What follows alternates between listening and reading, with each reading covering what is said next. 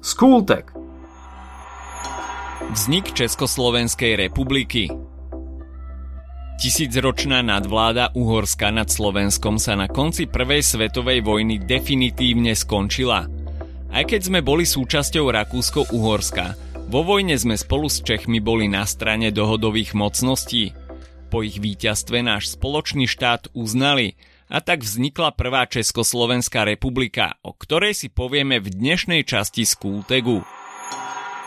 Začias Rakúsko-Uhorska sa obe naše republiky veľmi trápili – Zatiaľ čo Slovensko čelilo tvrdej maďarizácii zo strany Uhorska, Česi sa museli vysporiadať s germanizáciou.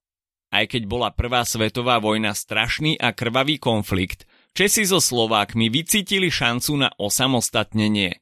Už od začiatku vojny sa postavili na stranu dohodových mocností a predovšetkým vďaka legionárom žijúcim v zahraničných krajinách sme jasne dávali najavo, na čej strane bojujeme.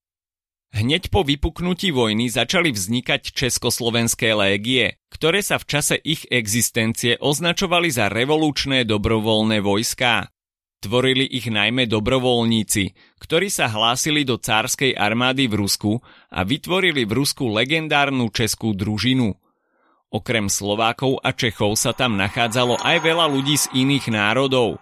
Podľa miesta pôsobenia sa rozdeľovali do troch skupín – Československé légie v Rusku, Francúzsku a Taliansku.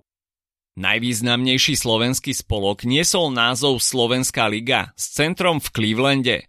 Vznikla ešte 7 rokov pred vypuknutím vojny ako organizácia občanov USA, ktorí sú slovenského pôvodu.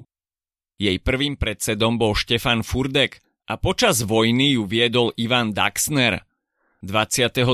októbra 1915 uzatvorili predstavitelia ligy a Českého národného združenia dokument s názvom Clevelandská dohoda. V ňom sa uvažovalo o federatívnom usporiadaní spoločného štátu s úplnou národnou autonómiou Slovenska.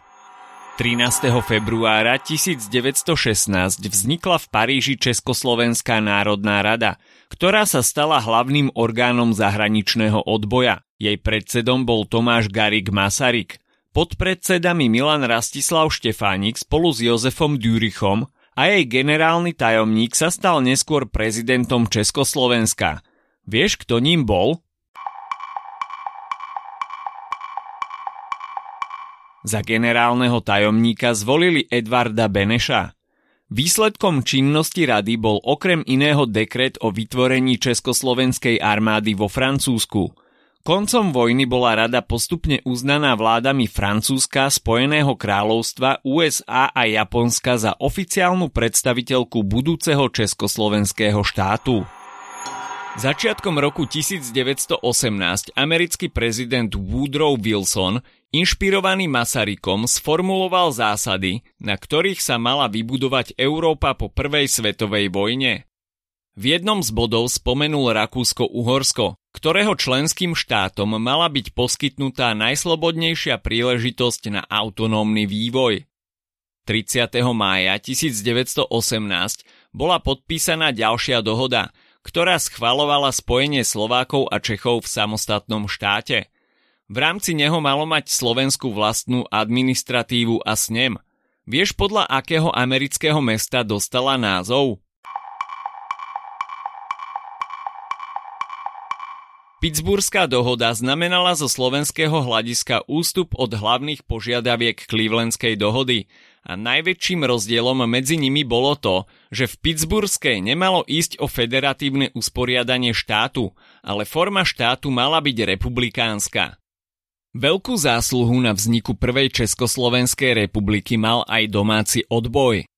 Viedol ho Národný výbor Československý, ktorý síce vznikol až pár mesiacov pred koncom vojny 13. júla 1918, no jeho úlohou bolo pripraviť sa na prevzatie štátnej moci na území Československa a vypracovať základné právne predpisy nového štátu. Na jeseň 1918 bolo už Rakúsko-Uhorsko v takom pokročilom rozklade, že so vznikom Československa sa v Prahe počítalo ako so samozrejmosťou. Pražskí predstavitelia dostali možnosť odcestovať do Švajčiarska a stretnúť sa s politikmi v emigrácii. Výsledkom stretnutia bolo rozhodnutie o tom, že budúci štát bude republikou.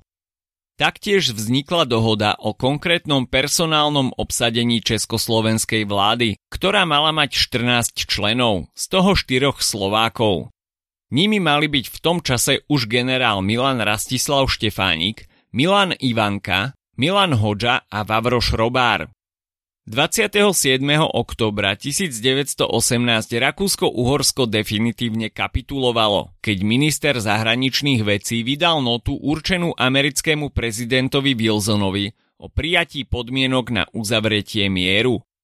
V Prahe vypukli veľkolepé oslavy a deň na to predstavitelia Národného výboru, známi ako muži 28. októbra, vyhlásili v Prahe samostatný československý štát – v Českej republike je v súčasnosti 28. október považovaný za najvýznamnejší štátny sviatok. Na Slovensko táto informácia dorazila o niečo neskôr a nezávisle od bratov Čechov Slováci podpísali deklaráciu slovenského národa 30. októbra 1918. O dva týždne neskôr zvolili za prezidenta prvej Československej republiky Tomáša Gariga Masarika – ktorý sa na jej vzniku ako predseda najvýznamnejšej organizácie zahraničného odboja podielal zo všetkých najviac. Predsedom vlády sa stal Karel Kramáš, ministrom zahraničia Edvard Beneš a ministrom vojenstva Milan Rastislav Štefánik. Zaviedla sa nová mena s názvom Československá koruna. Hymna bola zlúčením piesní Kde domov môj a nad Tatrou sa blízka, a pilierom krajiny sa stala demokratická delba moci. Na rozdiel od súčasnej podoby Česka a Slovenska, pod naše spoločné územie patrila v tom čase aj podkarpatská Rus. Avšak Lúžice, ktoré Beneš nárokoval na základe príslušnosti Českému kráľovstvu do 30-ročnej vojny, zostali naďalej nemecké. Keďže začias Rakúsko-Uhorska bolo bežné miešanie národností, inak tomu nebolo ani po vojne. Okrem Čechov a Slovákov tvorili podstatnú časť obyvateľstva národnostné menšiny Maďari, Nemci, Poliaci, Karpatorusíni a Rómovia. Ak sa ti dnešný podcast páčil, nezabudni si vypočuť aj ďalšie epizódy z Kultegu alebo našej série hashtag čitateľský denník. Spracovali sme v nej dve desiatky diel, ktoré by si mal poznať. Potešíme sa, ak nás ohodnotíš aj na Apple Podcasts, napíšeš komentár na YouTube alebo dáš odber na Spotify, aby ti nič neuniklo. A nezabudni o nás povedať kamošom. Počujeme sa pri ďalšej časti Skultegu.